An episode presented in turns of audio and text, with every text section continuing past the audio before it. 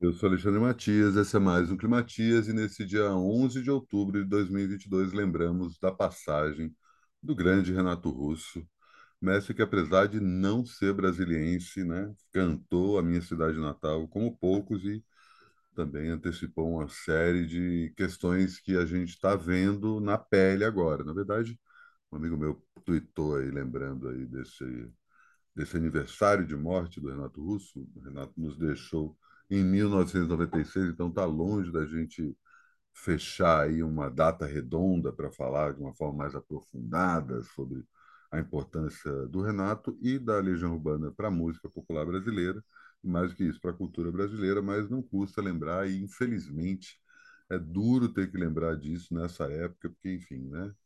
Renato Russo cresceu na ditadura militar, sabia exatamente o que era aquilo.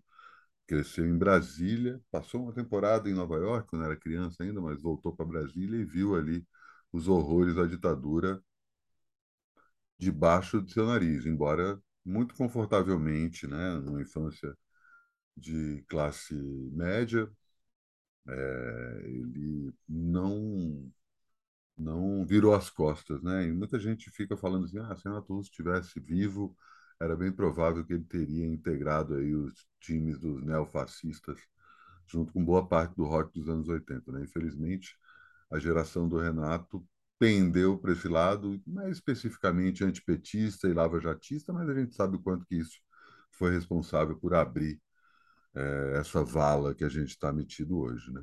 mas desde o do final dos anos 80, desde o começo da sua carreira, né? Não custa lembrar que antes do Legião Urbana existir, era uma banda chamada Aborto Elétrico que tinha esse nome porque uma uma mulher grávida protestando contra a ditadura tomou uma, um cacetete elétrico de um soldado, um policial militar e acabou abortando por conta do choque que recebeu.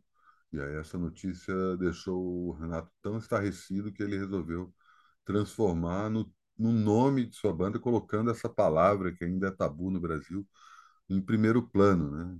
chamando a banda de aborto, o que naquela época, ali, final dos anos 70, começo dos anos 80, era praticamente um crime. Né? Não custa lembrar que a gente ainda vivia uma época que era pautada pela censura, que a censura é, determinava o que podia sair escrito, o que podia sair publicado, todos os artistas, todos os jornalistas, todo mundo tinha que submeter o, tudo que pudesse ser lançado para o departamento de censura para saber se aquilo estava de acordo com as regras do sistema.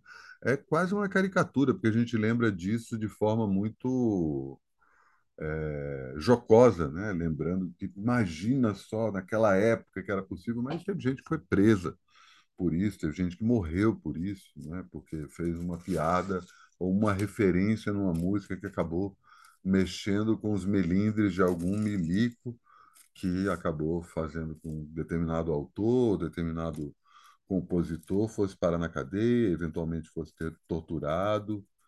Enfim, uma época de trevas que a gente viveu que, infelizmente, estamos passando por isso agora. E foi nessa época que Renato Russo não só se tornou adolescente, como montou sua primeira banda, montou sua segunda banda e se tornou adulto, o tempo todo preocupado com a possibilidade da gente simplesmente esquecer que houve ditadura militar no Brasil e poder retroceder para esses momentos. Não são poucas as entrevistas que o Renato Russo dá em diferentes momentos da carreira dele, em que ele comenta, né, um cara que teve uma carreira brevíssima, né, se você pensar que é, ele morre em 1996 e seu primeiro disco foi lançado em 1985, por apenas 10 anos que ele marcou a cultura brasileira e o tempo todo frisando que os fascistas estavam à porta, que os torturadores não tinham sido banidos, que eles estavam fingindo que eram ovelhas e que qualquer minuto eles poderiam voltar e dito e feito, né? E aí esse meu amigo quando estava tweetando sobre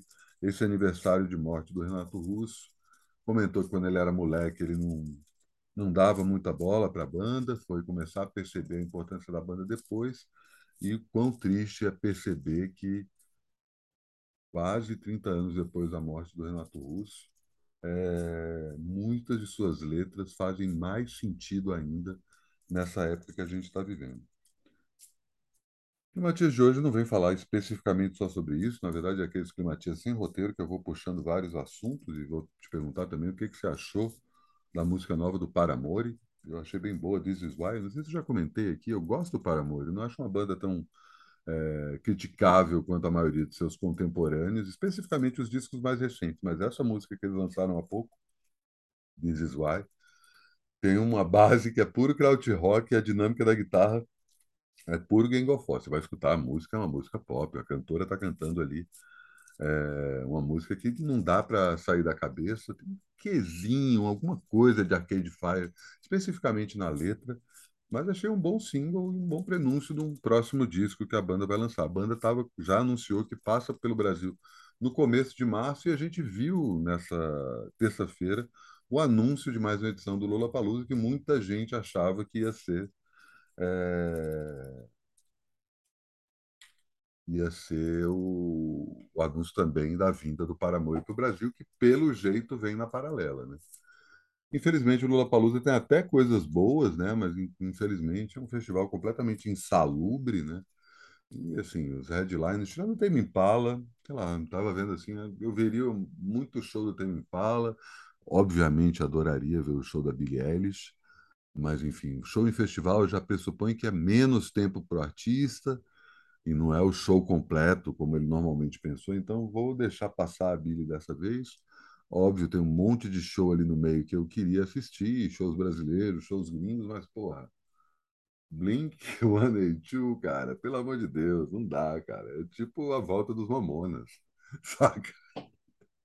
É uma parada essencialmente nostálgica, saca? Não, não dá, não dá. Entendo, mas tipo, porra, não dá para usar isso como a principal referência. Então, vai ter o festival, e falando em música nova, Wise Blood lançou mais uma música chamada Grapevine, deliciosa. Vou deixar o link aí, tanto para a música do Paramore quanto para a música da Wise Blood, né, que é a segunda música do disco dela. O disco dela está vindo aí, grande disco, né? Enfim, grandes discos estão vindo, estão vindo aí, certamente entre outubro e novembro a gente vai ver uma enxurrada de novos singles, novas novos discos inteiros vindo por aí. E falar em enxurrada nessa segunda-feira, meu. Puta merda, que enxurrada de boas vibrações. Show inédito, Fernando Catatal mais Kiko Dinucci. Eu vou também deixar o link, não faço isso normalmente aqui, mas peço para você assine também meu outro canal no YouTube, o link para esse show está aí embaixo. Pelo amor de Deus, cara, cantaram música tanto de um quanto do outro, os dois juntos o tempo todo, músicas inéditas e uma vibe muito boa. É o primeiro show da temporada frita que o Catatal está fazendo aí nas segundas-feiras de outubro no centro da Terra. E na próxima segunda tem Catatal, Jussara, Marçal e Matheus fazendo rock. Promete ser igualmente histórico quanto o show dessa segunda. E nessa terça tem Corpo Expandido, projeto solo da cantora e compositora. Cantora não, compositora e musicista baiana, o disco é instrumental. Paula Cavalcante, ela lança, faz sua primeira apresentação nesse formato no centro da Terra. Vou deixar o link aí para quem quiser descolar o, o, o ingresso na descrição do vídeo ou do podcast.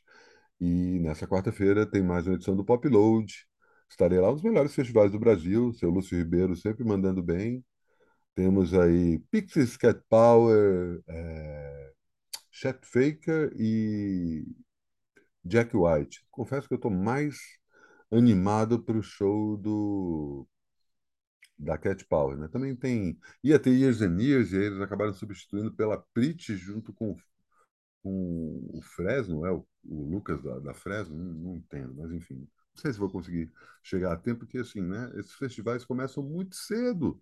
Por que, que o festival tem que começar tão cedo? Por que, que não começa ali umas quatro da tarde vai até meia-noite? Mas, enfim, entendo que as pessoas queiram curtir o dia também. Acho que vai ser legal, embora preferiria mil vezes ver a Cat Power sentadinho, mas eu sou velho, né?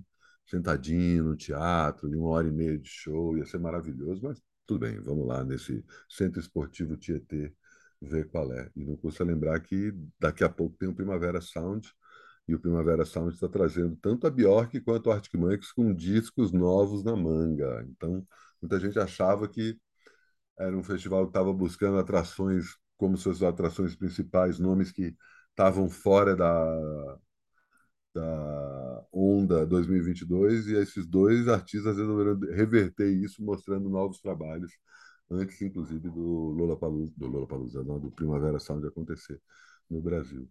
Eu ia comentar outra coisa também que era, tinha mais um assunto que eu queria falar nesse climatismo de hoje.